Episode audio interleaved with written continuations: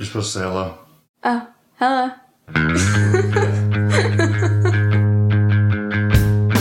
Welcome to the Circle of Dads, the space for sharing stories about the struggles and triumphs of fatherhood and learning to become better men.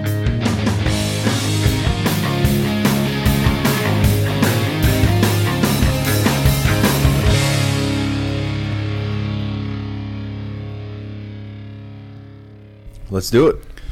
Welcome to the Circle of Dads podcast. I'm here at Onnit HQ with Kyle Kingsbury. Thanks for taking the time to meet with me, man. Hell yeah, brother. Thanks for reaching out. Yeah, um, I guess I I got turned on to you a while back and uh, been listening to your podcast. Now it's the Kyle Kingsbury podcast. Mm-hmm. So that's kind of like you're just going off on your own. Well, not your own, but you're. Uh, well, You well, could say that. I Yeah. mean, I mean, in a lot of ways, the the name, the final name change. We changed it a few times from the Human Optimization Hour, or let's see, it was the Onnit podcast, then the Human Optimization Hour presented by Onnit, and now the Kyle Kingsbury podcast.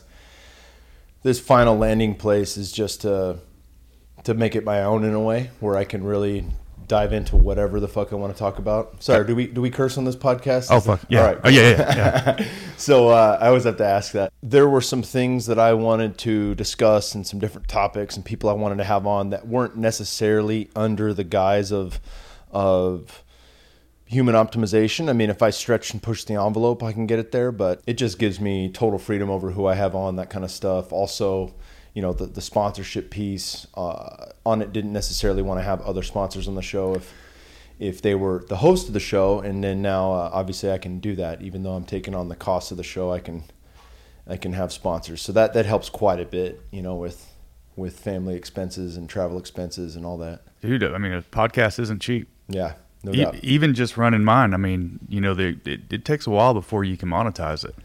Yeah, And this is a part time gig, but you know, I mean, it doesn't mean that I, I need to give it part time attention, you know, and it doesn't have part time cost.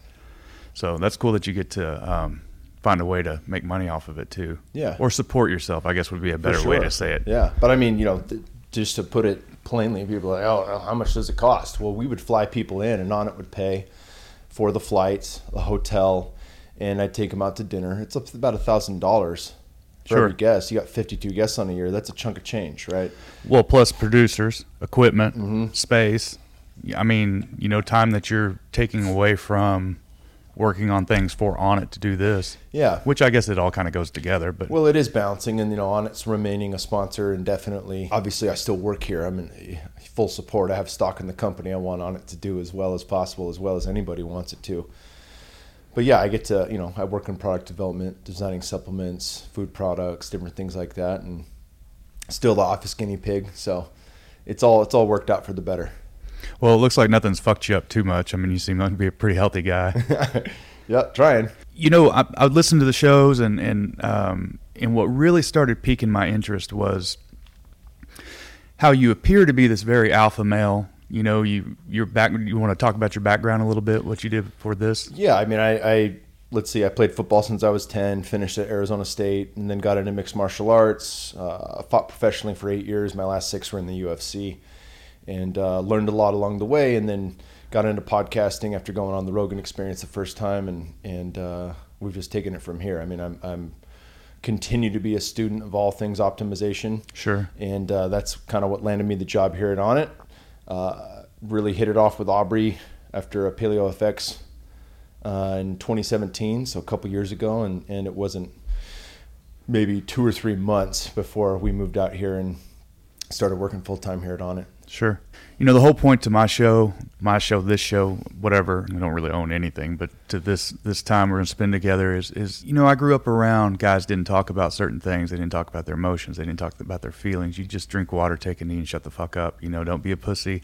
All the shit that we've heard our whole lives, right? Yeah. Any kind of trauma, any kind of anything that happened, you just stored it away, not even realizing you're storing it away. And for me, a lot of that started popping back up whenever I had a kid. Well, it popped up in every relationship. I just didn't realize it. Yeah. You know, because then it was, uh, I masked it with drugs and alcohol and excuses and making it everybody else's fault. So as I had a child and realized I just wasn't cutting it, you know, I wasn't being a good dad. I, I was incapable of of being emotionally fit and responding to situations and, and responsibilities appropriately. And it took a lot of beating my head against the wall and a lot of fucking pain before I finally hit my bottom with that and got some help. Through that process, I found that my idea of masculinity and being an alpha male or whatever that, regardless if it's alpha or not, but just being a masculine man, but also being um, emotionally healthy and vulnerable were uh, were not mutually exclusive. Like I mean, they they could uh, have the same space, but I was never raised around that, and it and it took a lot of uh, a lot of work to get to that point. So I rarely get to talk to guys because I don't want to talk about football or the fucking weather. yeah. I don't care. Yeah. Like I just don't care about that stuff. But if you want to get down into some deep conversations about you know what makes you tick or or uh, the quirks, or just I call it your spiritual butthole. I like that a lot. Your spiritual butthole. just because it's the ugly, you know, you can just show your true raw self to somebody. Well, guys don't do that. But what I found in that process is it's made me.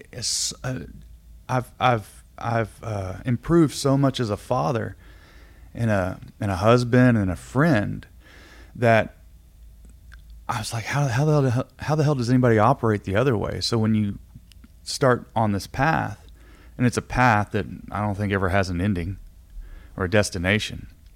Um, and you see other guys struggling. It's so fucking hard. It's so difficult to see other guys hurting yeah. and, and how they spread that hurt. And so when I'd listen to your show and I'd hear you say things about different uh, healings you've done, different paths that you've gone down, and, and how you've evolved as a father, and, and I was just like, man, I got to get this guy on the show. Hell yeah! Thanks so, for having me, brother. Yeah. So, uh, does any of that ring with you? Oh, massively, massively. You know, I think. Show uh, me your butthole. I think. I think uh, you know, there's a couple of things that I'm thinking of right now. One, how stuff comes up for us when we first become parents. Oh, you know, and like it's it's it, a lot of stuff came up for my wife around her childhood, specifically with her mother when she became a mother for the first time and a lot of stuff came up for me around my father and discipline once I started having to discipline my son. So it didn't happen immediately because babies are babies. You just change their diaper and make sure they're fed. But once he got old enough to be chippy and start testing the limits, as any two and three year old will do, uh, especially a hard nosed kid like he is, um, it, it really put in my face all the differences between how I was disciplining him and raising him versus how my dad was. And the pros and cons of both. I mean i saw it from all angles. It wasn't just a well he did it this way and i do it this way and i didn't like the way i had it so this is the way i'm doing it. Like no i saw like yeah i never slapped my dad's face in public. I mean we i'll give you an example. I took bear to archery country to um, get zeroed in with the bow with john dudley in town. And he was watching and being good. And then at some point while everyone's at full draw, he decided to run out in the fucking range. And I was like, hold, hold. And everybody, everybody paused, everybody drew down and I ran over there and grabbed him and was like, buddy, you can't do that. You could die, you know? And of course he gets embarrassed. So he just open hand slaps the shit out of me and gets super mad. And it's funny because it's, it's Texas. So of course everybody's like, oh shit, you're going to let him do that? You know, and I was like, actually, yeah, I am going to let him do that because he's upset and he felt a certain way and I've been punched in the face. Like him, a three year old slapping me isn't going to do much. Um, but it just it just showed like there is yeah yeah it was nice from my dad's angle to never have to be slapped or have a kid, you know that would that would really uh, push back the way I allow Bear to push back. But at the same time, I think there's it just helps with the learning. You know, there was a, a lady that I that I interviewed back in the day, on Anahata, who um, uh, is really into breaking down what is positive masculinity and negative. She calls it the divine masculine or the unconscious masculine. And then, of course, the divine feminine and the unconscious feminine. And she really dives deep into that. But, um, you know, and I'll, I can get into that further. But the point is like, there's so many different angles that we can take. And because there's no script, Mm-hmm. It's really, I think, in, in, my opinion, being a student and trying to learn as much as possible because our children are our greatest teachers. And if we treat them that way, we can learn as we go rather than taking that hardline, unconscious male approach to my way or the highway. This is how it's done, that kind of shit, right? Because that's painful. Yeah, That's a hard road. no doubt about it. But with the emotional stuff, that was the other piece I wanted to talk about. Like that's been a huge piece for me um, that really started to develop once I started fighting because I had this tremendous outlet and I had a beautiful coach named Huitzi who was Native American and Mexican. He would take me to the reservation. And for people that have heard me before, I've told this a million times, so my apologies. But we started working with plant medicines and doing traditional sweat lodges and learning a lot about how to work with that stuff. And that was really where I was able to kind of break down the the walls, the the facade of emotion, and to just allow myself to be a human and have the human experience. Which, as Anahata points out, all good humans have positive traits of both masculine and feminine, and the softness to be able to cry and let your emotions out and let your guard down is important for all humans. Doesn't matter if you're male, female, transgender, whatever the fuck you are, or whatever you claim to be, to be able to cry and let that out, that's pretty important. And I call it, you know, emotional constipation to get to that spiritual butthole. Emotional constipation. If I if I don't have the ability to release in that way, that's a problem. It's a problem for my own health. It's a problem for my own ability to process stress. And it's it's kind of one of those things where anything in life, if I won't look at it, if I refuse to look at it, whether it's an emotional thing or something that's going on, some kind of stressor, if I can't take an honest look at that and allow it to move through me, then it's just going to build up and cause tension and, and fucking bleed out into all areas of my life. So I think that's that's where that the emotional ability for me to be fully human and express myself has really uh, started to develop over the years, probably the last 10 years. And it's super important, you know, and I see that now with Bear, and I'm getting long winded on this answer. I see that now with Bear where there's a part of me that's still conditioned to say, hey, dude, stop crying because you didn't get what you want. You know, and then so we have we and that's fine because we can we can decide where that line falls. It's not like I was told just not to cry in general. Whereas, and I'm sure you were, right? Like, no, don't cry. Crying's for pussies, that kind of stuff. Crying's for girls. And so to have the ability to say, hey, you got hurt, it's okay to cry, versus you didn't get what you want, we don't cry when we don't get what we want. Yeah. So to teach that that difference there, I think it's been Because disappointment is disappointment. yep. Like my daughter told me she loved a boy, and instead of telling her, you know, and this was, um, oh, probably about six months ago. First boyfriend, she was telling me that she loved him, and instead of, you don't know what love is, like who the fuck am I to tell her what emotion she feels? And I told her, you know, don't ever let anybody tell you who you love and don't love because it's all relative. I mean, it's how you perceive it. You, it's a, it's an extreme emotion. You feel this extreme emotion towards this other person because it's the first time you've ever felt that, other than to your mom or me or whoever. And as you get older, you'll learn to protect that and decide who gets it and who doesn't. But yeah, sure, if you love him, great. But it's like a kid, you know, if he's upset, yeah, man, fuck, man, that sucks. But what are you gonna do? Yeah. Kids are hard. They're tricky. you you think you got it figured out, and then they change the rules. How does Bear push you the most, other than, uh, well, slapping you and? Damn, that's a hell of a thing to do too. I can only imagine. You were telling me that story, and I'm thinking, Jesus, because it's like all the things that would would light up, especially being in Texas in a place like that. Everybody, well, he just needs an ass whipping, is what he needs, or how how would I, I wouldn't let my boy do that. And I mean, I doubt anybody was going to call you a bitch for it, you know? um, that's interesting. I mean, I think you handled it well. Yeah. You know, I think, I mean, and the thing is, is that I was able to pull back a layer and understand why he was upset. 'Cause- he was upset because he got embarrassed. He got yelled at in front of a bunch of people. And, you know, it's funny because we don't, uh, Tim Ferriss talked about this a long time ago where he would lay down after ordering a coffee in the middle of Starbucks so he could really feel that embarrassment and realize and learn to sort what is actual embarrassment and what isn't. What should I be embarrassed about and what I should not be about. He gives the example of um, an old samurai who would wear a pink tunic into battle, and the reason for that was because he could he could really figure out what was true embarrassment and what was not. What should I be uh, concerned about with others' opinions versus what I should not.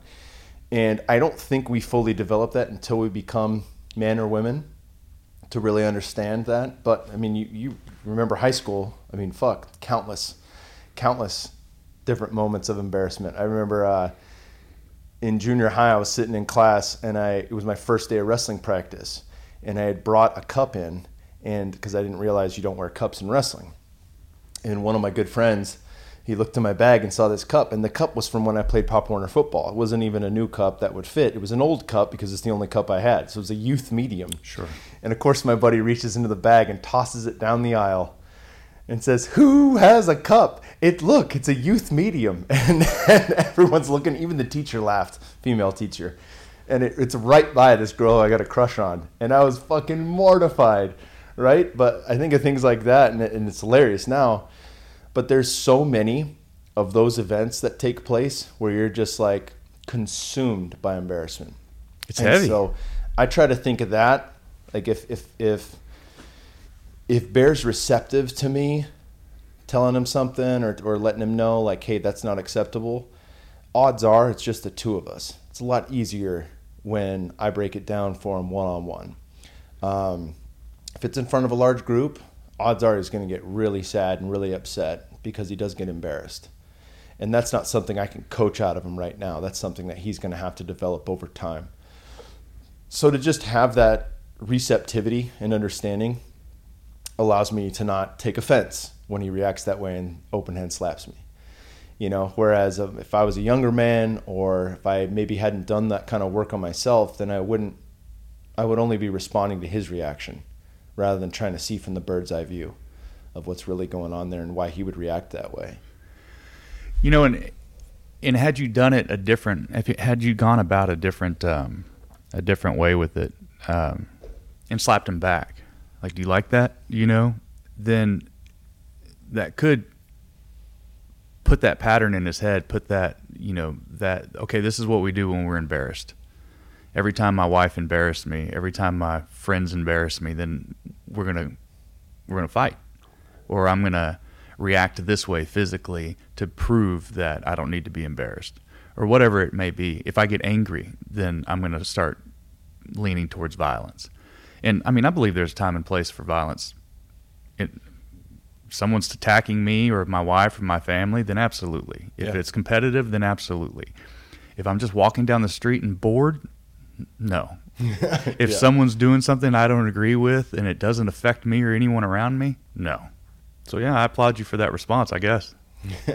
you had a you had a coach that led you to the to the healings and to the plant medicine and was there something about you that he saw? Were you uh, an angry guy?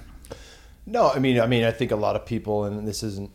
I, I always try to make this distinction because my personal reason for fighting is not the same reason everybody fights. And there's sure. plenty of guys that I know that have, you know, it doesn't appear on paper that they've had um, as you know just just hard challenges that in life that brought them to the place of fighting. Some people just want to fight because they love it for the competition. And it's fun. But um, you know, I certainly had stuff that I hadn't worked through when I found fighting, and it was a great outlet for me. Um, I hit it off with that coach. You know, like there was there was he saw something in me as a, as a fighter and also knew that I was receptive to those kind of things. And it still took a you know a couple years before we started working with plant medicines. He wanted to make sure I was ready. And who knows, you know, like the, there's a lot of people that, that try things like that and they don't have the same response because they're not guided in the way that I was guided. They're not guided with uh, intention and, you know, with these traditional practices, if they're used properly, they can open up whole new worlds to you. But if they're not, they can cause more damage than good. And I think I was very fortunate to have somebody with that level of mastery working with me. That's awesome. Yeah. What a great opportunity. Yeah. Can you see a big change from the way you were before you started? I mean, I'm, I know that's a pretty obvious statement, but like before you started a family, like before you got married, after you got married, and then when Bear came along how have you seen yourself progress in your your overall emotional health? What your ideals of masculinity are, were, currently are, whatever. You know, I mean, how how have you seen the image of what you wanted to be change? Yeah, I mean, shit. Through through my life, um, you know, always wanting to be an athlete, and uh, was for a long time. I think, you know, the changes that have taken place happen in stages, and, and fighting gave me a lot because it it started to teach me how to treat myself better, just Yeah. simply due to the fact that I I needed to recover faster. I needed to quiet my mind when I walked to the cage. All those things became catalysts for learning and in that taught me things about breath work and quieting my mind and mindfulness meditation and a, a boatload of tools I never would have got if I didn't have the pressure of somebody trying to take my head off Sure. Because I wouldn't have paid much attention to it. I thought meditation was lame and you know that kind of shit. And then uh, as I started to develop those tools, and then thankfully having that coach and working with plant medicines, there's just continual shifts. You know, they talk about um, you peel the layer of your onion off, but it's an infinite layer. So each time you you have like a big medicine ceremony or or or any life changing thing that happens, you're peeling a layer off and getting closer to the truth of who you are. And I think as I've done that, it's revealed more to me about what makes me tick, and it's revealed more to me about um, the ways I was programmed. You know, and I think all of us, there's no question, we all have programming, programming from our parents, from our peers, from the time and the place that we were raised, uh, societal stuff. You know, you look at um, a book like The Four Agreements by Don Miguel Ruiz. The first time I read that, he was talking about. Um, God, what does he call it? It's the domestication of man. And I was like, this is a salty motherfucker to be talking about man being domesticated. And I just didn't get it. And as I've reread that book, um, you know, with the foundation of, of my own self work and, and uh, ceremonies and things like that, like I, I totally get it. There's, there is no question. And you think about that nature versus nurture, it's, it's, there's both for sure but there is a lot of stuff that gets programmed in. So to be able to unpack that, I think has really helped me shift because if you, it, I think the first thing is just to become aware of what's going on. And then from there, if you give it enough attention, you can sort out where it's coming from. And the knowledge of that allows you to move past it because you realize, again, you're not that thing. So whether it was, I mean, I was super angry. I fought a lot growing up. How to deal with that anger, seeing where it comes from, seeing what things trigger me.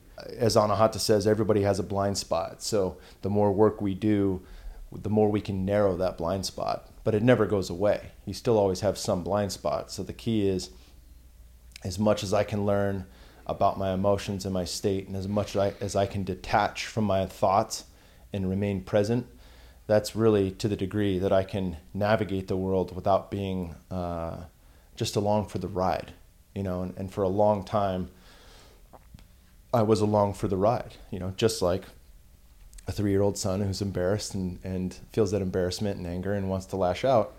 That's how I was at fucking 28 years old, you know? Yeah.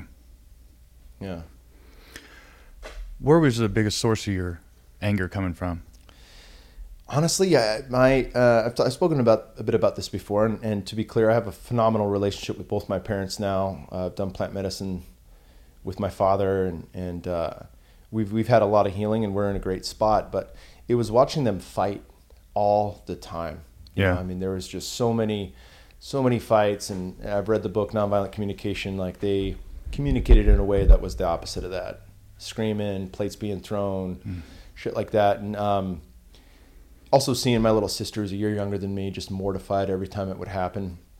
I kind of became dull to it. It still affected me but i could shut down and kind of go into a shell and get really quiet and and uh, try my best to block it out and not let it affect me. But that affects you know you read books on parenting and you read books on relationships. One of the things they say is the best thing you can show your kids about relationship is how you treat your partner Oh, it's how daddy treats mom. It's how mom treats dad. It's how daddy talks to mom. It's how mom talks to dad. And with that, you lead by example. And everything you do with a kid, you're leading by example because they're watching everything and absorbing it all. And I think, um, you know, both my parents were like rams. They they were just butt heads constantly. Neither one of them was soft. Neither one of them could receive. Neither one of them could apologize. Neither one of them would admit fault. And that's a recipe for, for a lot of conflict. And I think having that on such a regular basis, that was worse than any of the ways I was disciplined or any of the things that I that I had happened. That was the cause or the source of me wanting to beat the shit out of people when I was young. And you know, I think that that anger. I mean, there's if there's a fire that's instilled there, and then again, too, like just to say, just to paint it from both sides. There's two sides to every coin. One of the concepts that I've learned is anything you were taught teaches you the good and the bad. It's not that oh all this shitty hard stuff happened to me and woe is me. There is the second it ended, you're done being a victim. The second it's over, you're done being a victim. So what has it done positively for me? Well, it taught me what not to do. It taught me how not to to communicate with my wife, how to not act in front of my children when they're watching. It taught me to be more receptive. It taught me to be soft in in in communication. It taught me to give in and surrender rather than to fucking be strong and stiff and right. and not- yeah, you know. So I think I think all those things are gifts.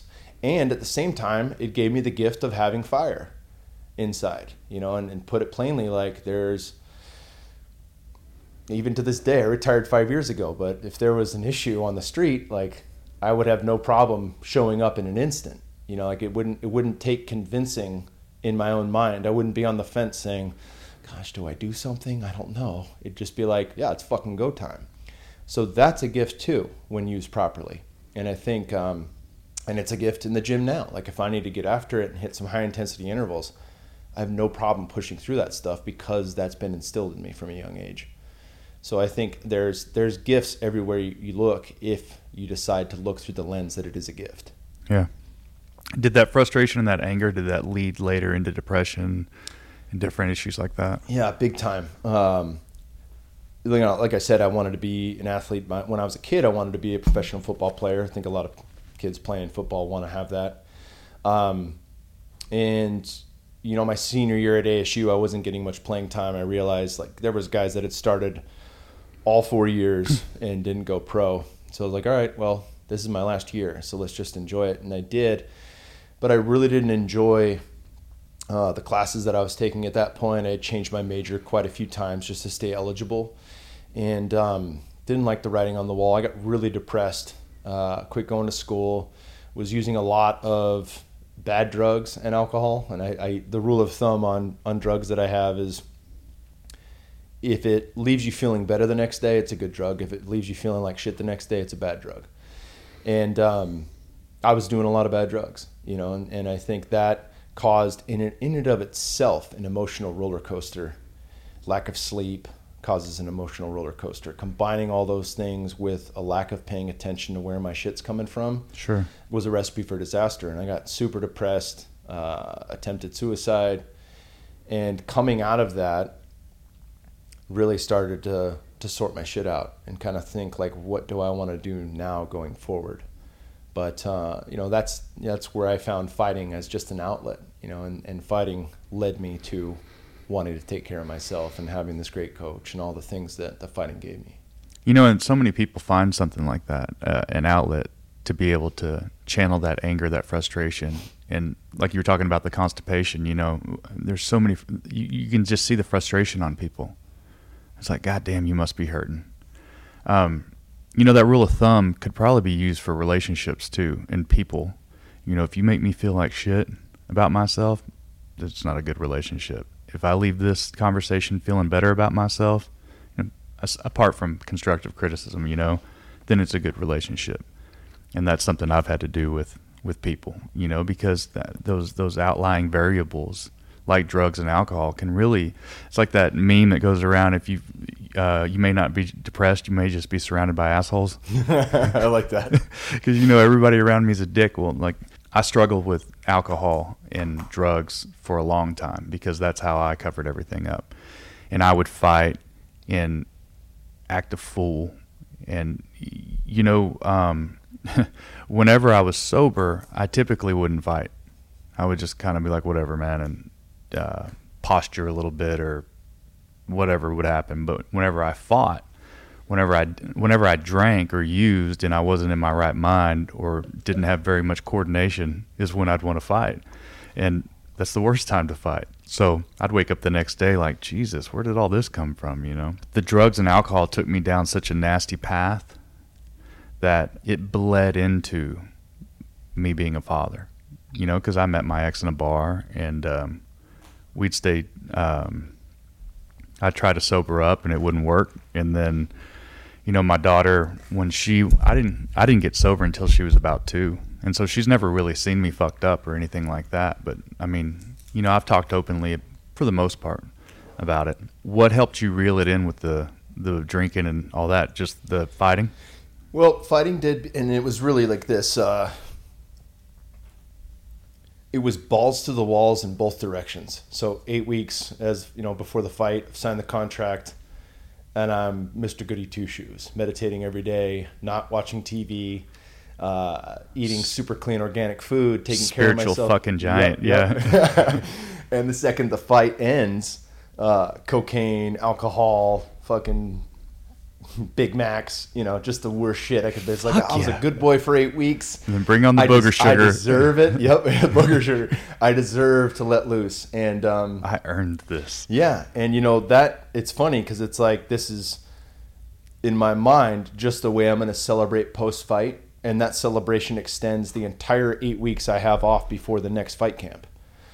It's never just a one night thing on the night of the fight. It's that night and then next weekend, and then I take a weekend off, and then I'm going hard the whole weekend after that, and it just patterns that way for the whole eight weeks I have off, destroying myself and then I sign the contract for the fight, and holy shit, I'm out of shape.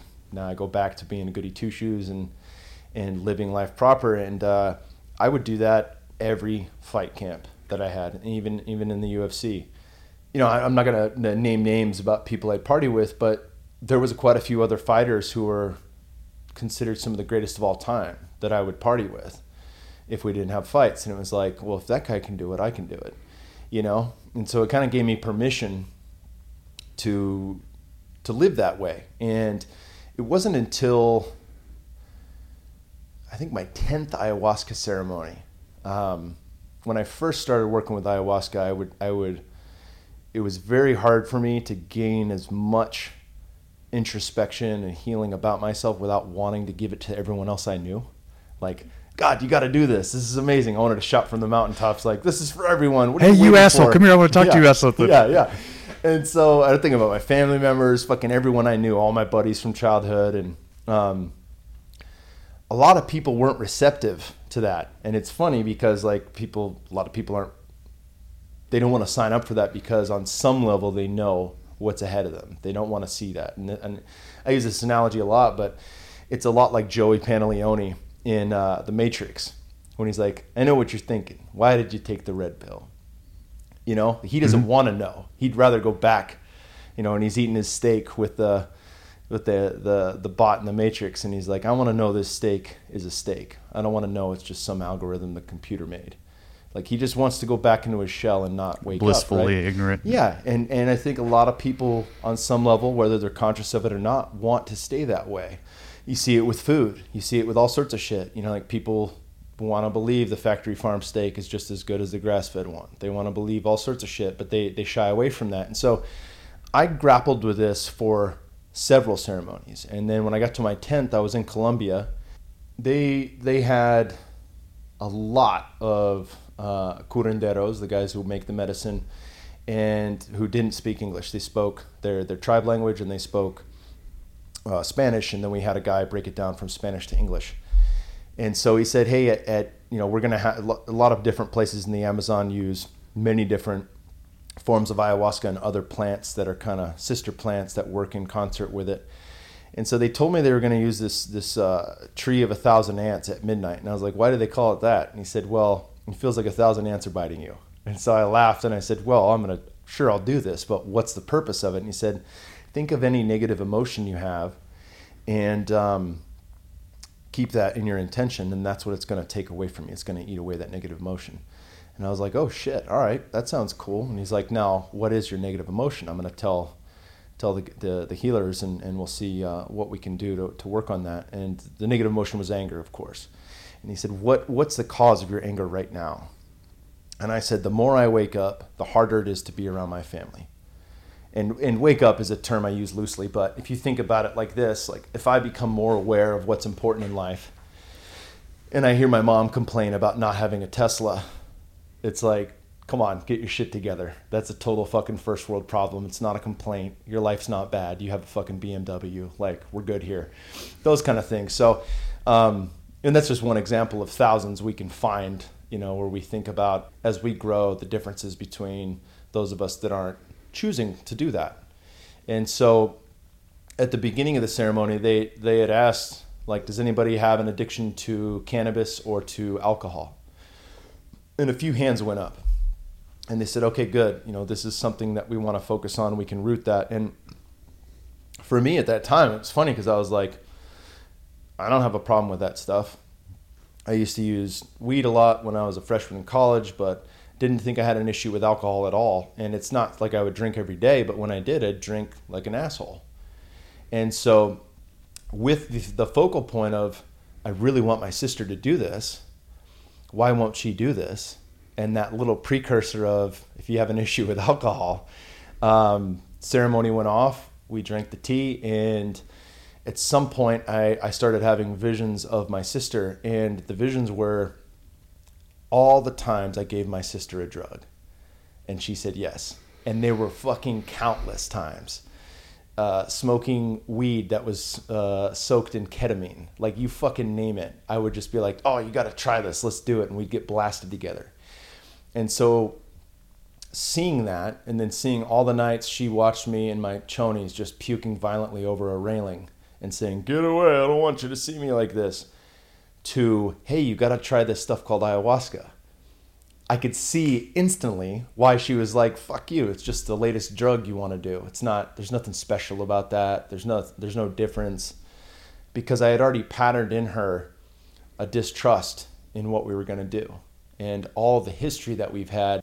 She saw me when I didn't have brakes, when I just hit the gas, you know. And to, to see that, it really allowed me to process like, oh, number one she doesn't ever have to do this with me. And that's that's kind of what the guy said. He he told me everyone walks their own path. You don't decide how they get their lessons or when they get their lessons. Everyone walks their own path. Your job is not to grab people and bring them to the altar to do ayahuasca with you. Your job is to work on yourself and to heal yourself and to be the light in their life and to live by example. And as you change and become a better person, that's your gift to them it's not getting them to do the same shit you do because everyone walks their own path. Sure.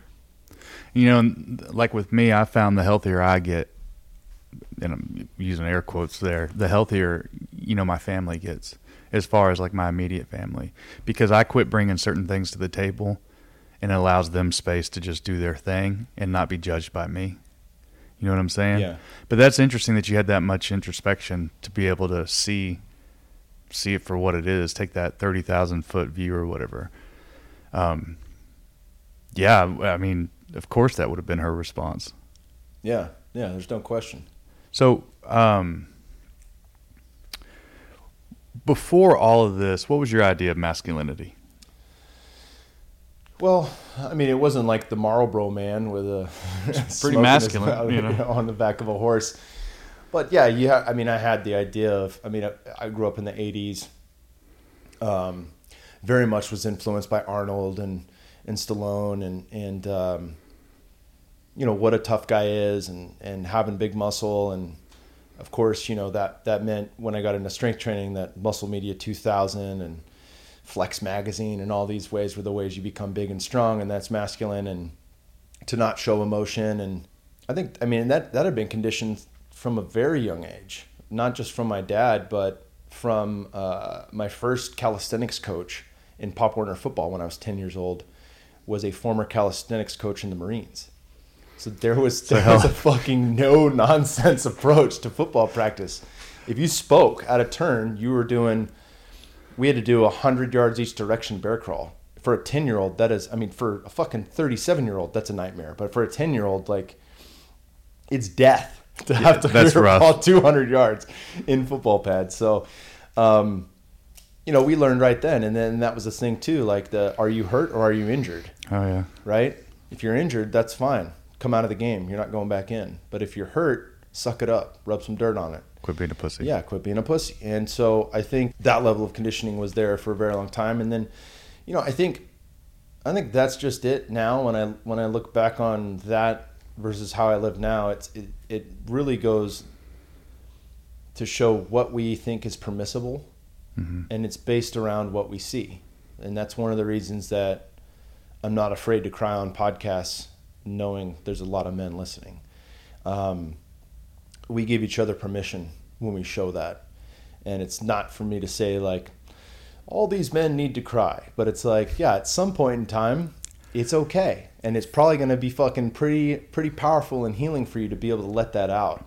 And there's going to be fucking snot bubbles, and it's going to be ugly. Yeah. And and you're not going to want anybody to look at you. There for the longest time, I couldn't cry, and it wasn't because I had this weird idea that guys don't cry. Because, um, you know, shit, I was a drunk crier. You know, like I would, I would get, I would get half in the bag and start thinking about the ex, and then go home and ball my eyes out. You know, after I tried to start a fight in a bar.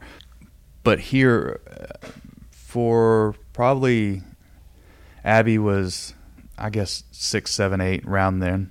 You know, first part of my marriage. I would try to cry, or I would try to just let something come out. You know, I'd feel it except for movies. Movies fucking get me every time. You know, uh, if it, there's a kid that gets hurt or something goes on like that in a movie, I'm fucking out, dude. I can't do it. I'm balling. I'm just, I'm all tears, you know. But if it was something that would have been productive, like, fuck, I need to let this go, I would feel it well up inside me. And then right before I got to the cusp, before it just kind of released, and I was like, oh, yeah, like a sneeze. Like you're looking at the sun trying to sneeze, like, oh shit, here it comes and then it felt like just this thumb was mashing it back down inside of me and just suppressing it and then it would get replaced with anger. Mm. and it was a trip you know and i had to do a lot of emdr therapy on that and go through a whole path with that deal. Thankfully my wife is an amazing and understanding woman that's walked with me through this whole path you know. Not being able to release that shit causes a lot of frustration a lot of spiritual constipation you know. I mean it's it took the perfect circumstances and doing the work for it to finally release but now whenever i now when it's when it's warranted it's cleansing it's it's detoxifying you know i mean it's it's i can't even imagine like feeling that emotion and suppressing it because i don't know somebody's to think i'm less less of a man you know or oh you're a bitch Yeah. I mean, it's just it just sounds so ignorant to me now, but that's just how people operate. You know, you uh, you said something about the steak. You know, people walk around in such inflammation and such in, in a state of unhealth or or sickness that they don't realize that they just ate something that's causing them a lot of issues. It's when you start peeling all this stuff away, and then you do that, you're like, dude, I did not like the way that made me feel. Well, if you're walking around in this emotional haze of everything is just kind of compressed into this just ball of shit inside of you, and you're pissed off, and you're not going to realize that these little things are are triggers, or these little things are causing you issues, or at least they weren't for me. I was just an angry fuck. You know, I was just a miserable bastard to be around. Is when I started peeling shit away, and then I could start seeing, oh, that's what that is. You know, that's why I react that way. And it's, I guess it's the same thing with the plant medicine. That's something that I'm very interested in because I like the idea of it that it's not a pill that I have to take the rest of my life. You know, I like that it scratches away the surface of what we believe to be reality. Yeah. Or, or maybe there's a different way to put that. no, that. that, I think that's that's very well put. What's your idea of masculinity now? What's your idea of being a man now?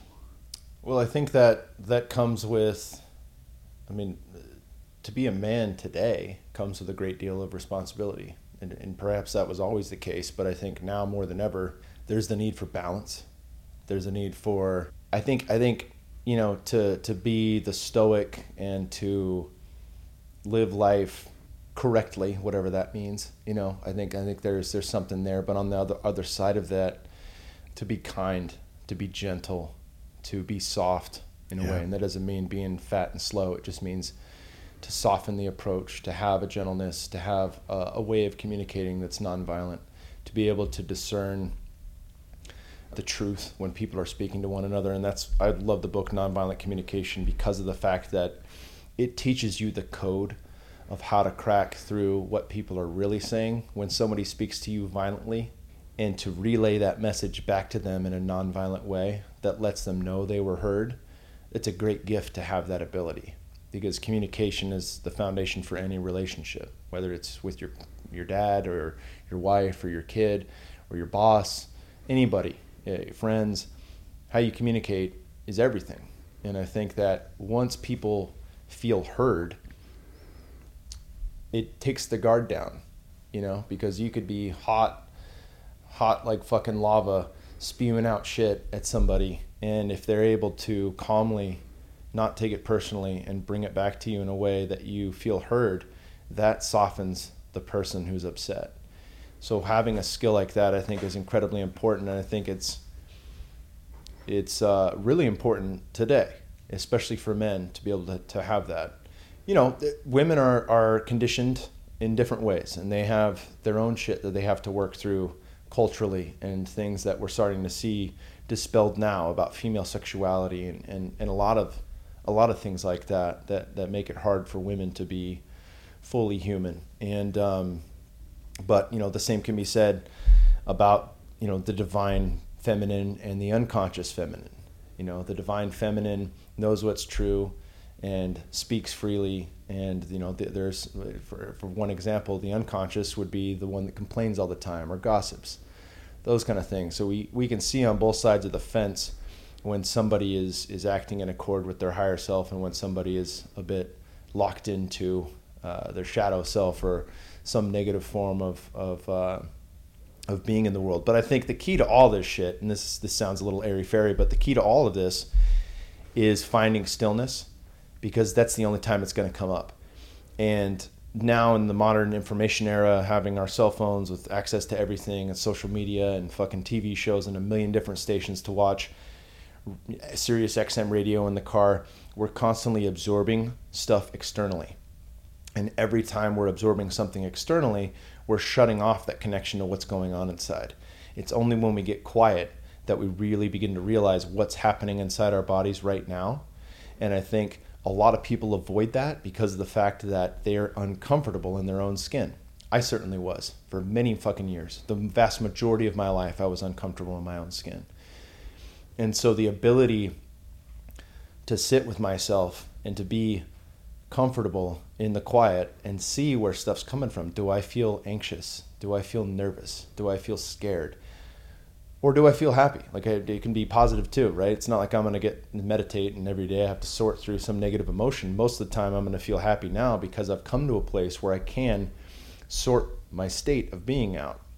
And if I can get quiet and push pause on the TV or the radio and just drive in silence or go for a walk with, with no headphones in and just listen to nature and cars driving by, I give myself the space to, to feel what's going on. And from there that level of awareness can teach me and, and show me i guess the way of where that's coming from. Like oh shit i'm nervous about this podcast change or i'm nervous about uh, bear starting school and, and what it was like for me to start school. You know all those things can come up for me if i give the space to actually see where it's coming from and then from there with that level of contemplation and awareness it doesn't affect me the same way as if i just kept watching a tv show or you know drinking alcohol or whatever other thing I would use to numb and avoid to hide. Yeah. Well, you know, and like you said something about uh, stoicism, and a lot of guys will say, you know, that you just be in control of your emotions and just don't show them, whatever it may be. And I mean, I understand that. You don't want to be controlled by your emotions. You don't want to just be f- like every time you feel something like, holy shit, I'm sad, and just like lose your shit in front of everybody you know, I think there's a balance between not feeling anything and just being an emotional wreck all the time and like constantly being activated and everything is just an outward expression and it's just like vomit everywhere. Yeah. You know, you can't fight an enemy that you can't see. So if you don't take the time to work on the things to figure out what it is that's making you tick, that what's making you feel insecure, why am I fearful? Why am I scared? what is this I'm feeling? Why am I reacting this way? Why is it every time I talk to my ex-wife I get this this tightness in my chest and and then I lose five years worth of progress that I've done, I end up acting like a complete ass, you know, or whatever it is. If you don't know what's causing these things, you can't improve. You, it's a blind spot. I like what you said about being kind. That's one thing I focus on now. Being empathetic and just letting it be about it's all about you loving me and me loving you. And that's not I mean that's not easy to do a lot of times. I mean, I want to be judgmental. Mm-hmm. I want to be an asshole. I want to figure out why I'm better than you and and so I can feel superior and I don't have to feel less than. And then once I start seeing that shit, I'm like, God here we are again. you fucking quit being insecure, man. So you still don't struggle with any depression, or does it come and go? You know, for a while it would come and go a little bit. I just I just feel like now I have I have so many tools that are accessible and and you know for people who I, I I really beat the drum about plant medicines because they've done so much for me, but there's a lot of people who won't go down that road. There's many other tools that I lean on on a more frequent basis, you know, and that includes various forms of meditation. One of the things that, that have really been helpful for me is to know that I don't have to sit still if I've got a lot of shit inside. So, this idea that meditating is only in a dark, quiet room with my back against the wall, upright, perfect posture, in nice silence. Pillow. Yeah.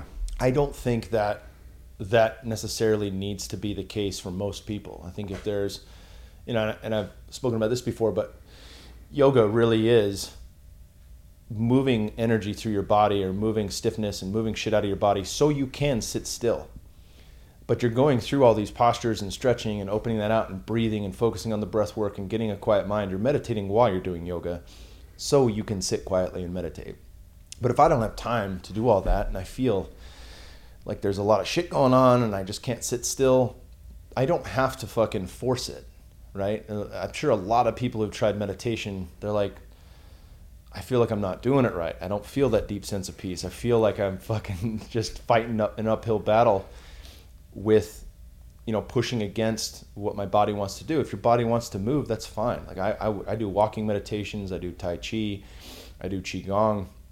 And I think a lot of those are more applicable to me when I have something going on inside. And if I can go for a walk in, in nature and focus on my breathing, and if pop if stuff pops up in my mind i can actually contemplate about it. I don't have to try to move it away and get to quiet mind. That allows me to get to quiet mind by actually giving something attention for a minute.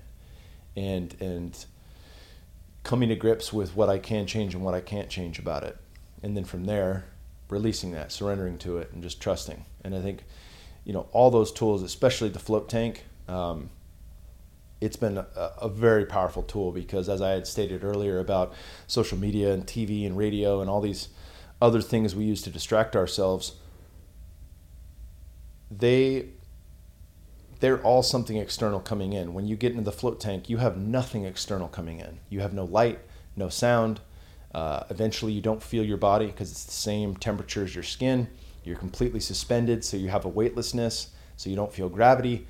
All those things begin to create bandwidth within the brain because there's nothing coming into it. And from there, you can either contemplate and sort your shit out, or you can go super deep into meditation. And there's been times where I did a, a 90 minute float, and uh, you know the lights come on and the music starts, and you're like, "What the fuck? Yeah, it's over." I, I just got here. Yeah, it's been like five minutes. It took me a couple of times before I got used to it. Yeah, and it took me a couple times to realize that the Vaseline was there to keep your fucking body from stinging. Every little paper cut and every. yep. You get in there, you're like, oh fuck, this isn't relaxing. Sets you on fire. Yeah. Yeah. Yeah. There's a uh, magnesium or there's a uh, float tank in in Fort Worth that's um, um, a buddy of mine opened, and so I I can go use that one, and it's it's pretty awesome. But it's hard to sit still in it. Yeah. Well, that's that's the other. That's it. Just go back to the meditation piece, right? Like if I'm able to do yoga or go for a three mile walk in nature, the odds of me being able to sit still in that thing are going to be greatly increased. You know, you talk about a walk. I used to roll my eyes at that when you'd hear people say, you know, I can just go for a walk. I'm like, what the fuck is just a walk? What are you doing? I walk all day. But now, if I go for a walk, even if it's in my neighborhood, like my wife, her routine and self care is just top notch. I really want to practice self care, but it's my mind's like a weed eater, you know, like when you're trying to start it, it's like as soon as I wake up, it's like that, and then it's just full throttle. And so I've had to really work to kind of not do that. To wake up and bounce on the trampoline, sit in the sauna, do all these different things that we we've brought into our home to kind of help me fight off my natural tendency to be balls out all the time. Mm-hmm. Because I don't have brakes. I have a brick wall, and I hit that, and then it's like, oh, okay, now I'm gonna get sleep, or now I'm gonna rest, and it's once everything falls apart and I'm a complete mess. Like I don't know what happened, and my wife's like, well. she doesn't remind me. She's just kind of like, you haven't been getting much sleep. She doesn't point out all the other shit that happened. but the you know the walks in nature, like just out on the trails around our house is I mean that's that's fucking phenomenal. And everybody's got time for that. It's 30 minutes, you know? Yeah. And I feel amazing afterwards. And I do some of the best thinking there. I problem solving. Oh, this is where this is what I need to do with that client. This is what I need to do with that problem. This is what I need. This is where I need to put that money, whatever it is. The guy that I co host with on some of the other episodes, the Coffee with Cody episodes, yesterday, we recorded because he moved to Austin. So I went by his place and he was like, Hey, man, how can we start, you know, meditating? And because I fuck up with it. Like I, I'm batting like a like a 300 on that. You know, I mean, it's sometimes I'm good at it, sometimes I'm not. I'm like, well, dude, just try to get up first thing in the morning and sit and just sit quietly. And and if you're sitting up, you shouldn't fall asleep. He's like, all right. So he gets up at four o'clock this morning. He calls me on the way here and he says, all right, man. So this is what happened. I got up at four o'clock. I sat down and then I woke up at five o'clock. And then I was late for the gym, and I hauled ass to the gym, and I forgot my work boots, so I had to go back, and my whole morning was shit. And I was like, "Hey, man, it's not meditation's fault. Yeah. This just just try it again." But that's, I mean, you just keep trying. Like the float tank, it doesn't work the first time. Meditation doesn't work the first the first time. First time you go to a therapist, it's not going to work. Apparently, the first time you do plant medicine is not the only time you can do it because you've done like what 28 ceremonies. 26 Aya and countless mushroom, LSD, MDMA ceremonies. Yeah. What are penis envy mushrooms? I heard this the other day, and I was like, I- and I meant to look it up, but, Yeah. but I'll let you tell me. They are. It's. Uh, I don't think it's correct logic to try to place like a pecking order of what is the the best or the strongest or this kind of stuff when you come to plant medicines. And certainly, I, I think Graham Hancock put it best when he said that all these all these teacher plants have a seat at the table. Mm-hmm. So ayahuasca has a seat at the table. Iboga has a seat at the table. When you think of like these great teachers, and, and including LSD and MDMA, when used appropriately, which aren't plants. Among mushrooms, it, they're, they have strains similar to cannabis, and some have completely different effects. You know, similar. They're all psilocybin, but different in strength. And I think, for whatever reason, to my understanding, this may just be a, a story around it, but I had heard that the McKenna brothers developed this strain called penis envy, and that it was twice as strong as any other mushroom on earth three times as strong as some mushrooms. For years, I knew about it, but, but didn't have access, and I finally got a hold of some. By by all accounts, it's it's not even like other mushrooms. I mean, it's like its own thing. I've had ceremonies with that that were as deep as any ayahuasca experience I've had, and most mus- mushroom experiences that I've had have not been that as deep. And I've done you know, by all accounts, heroic doses. Uh, 13 and a half grams with my wife in a sweat lodge. We've had many five gram nights, ground up, McKenna style at night. But penis envy just it's it's just kind of in a league of its own, and it's not for the faint of heart. I've I've seen guys on one gram really struggle, you know, and really have to to do the deep work. That's one gram, you know, like it's it's such a small amount when you compare that to uh, how many mushrooms you need to eat. Uh, If it was Golden Teacher or B plus or some of these other strains that are more common, you know, like if you're in the Pacific Northwest, odds are you're going to get something like that. That's that's grown naturally. Penis envy, to my understanding, has to be grown in a lab because it's susceptible to mold. But if you are able to get them, like they they are, they're powerful teachers. That's one too where you know I, the beauty of mushrooms and, and LSD and different things like that is you can microdose you can oftentimes scale up to a point where you can reach the heroic dose, but you have enough experience that you're not just blown the fuck away.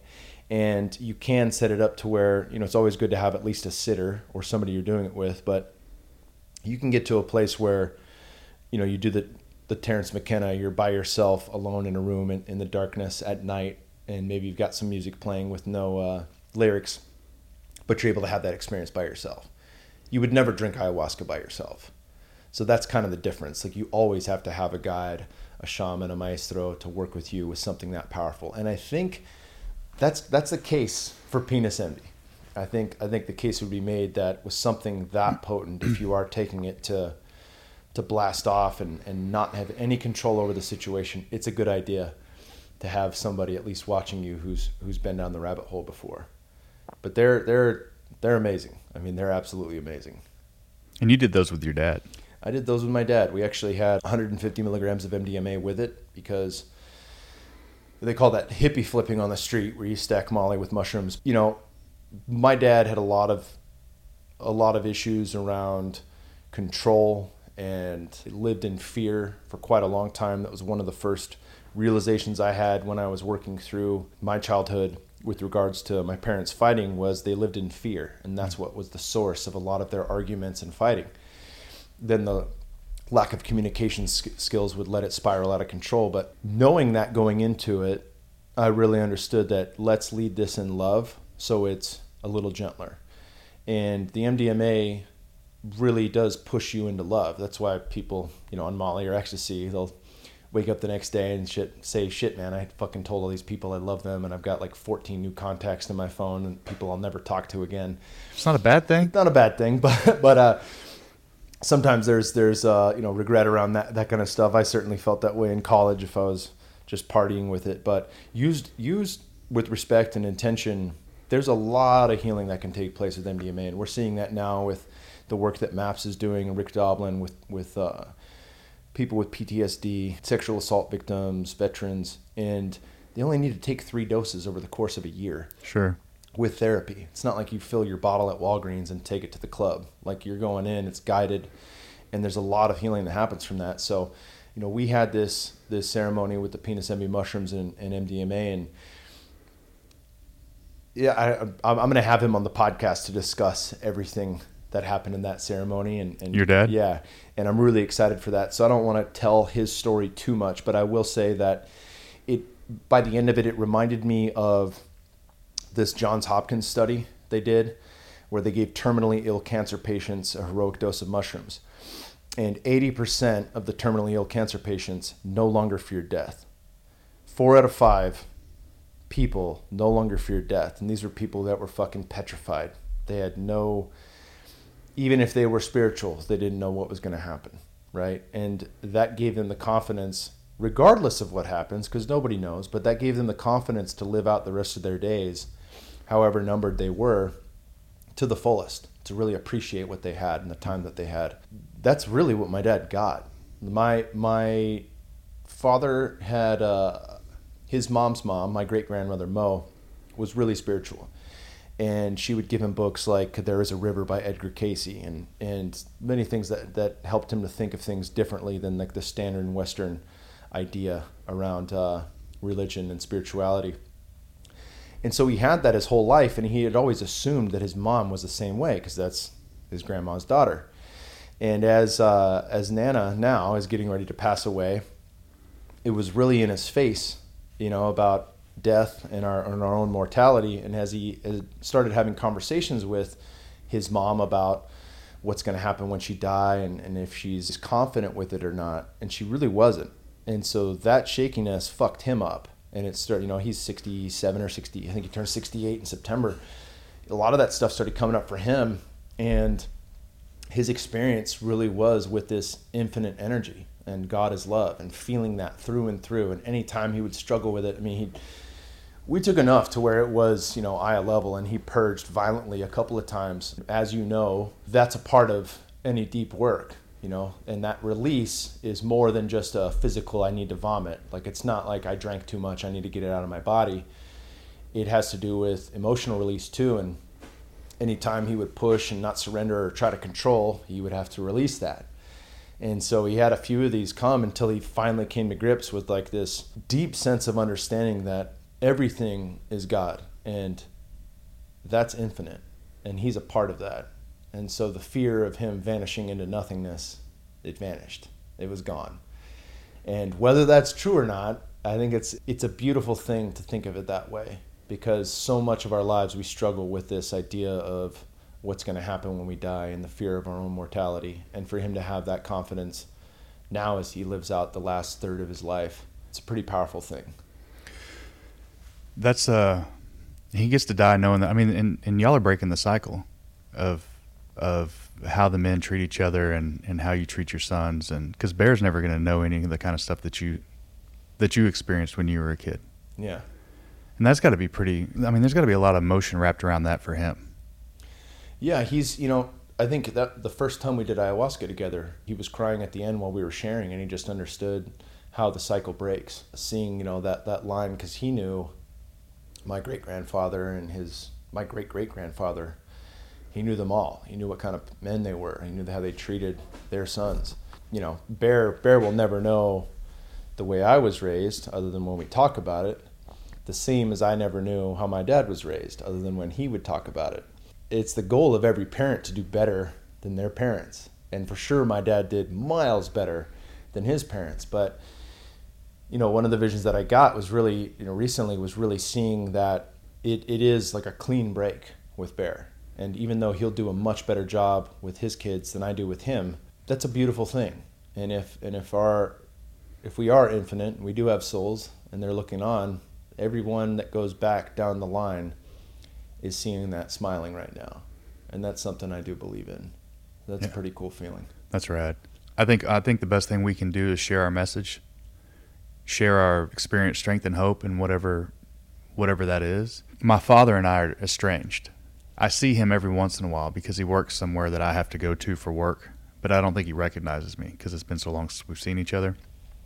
And I was listening to I was driving here, and I just left my hometown and was driving through where my dad lives, and I was listening to you on Aubrey's show, this last one that you did, and you, and you were talking about your last uh, was it in Santar, Soltara. Soltara, and how you thought that last dose didn't or the third dose didn't didn't kick in, and you're like, oh, okay, well I'm just gonna go to bed, and then you were in for the ride.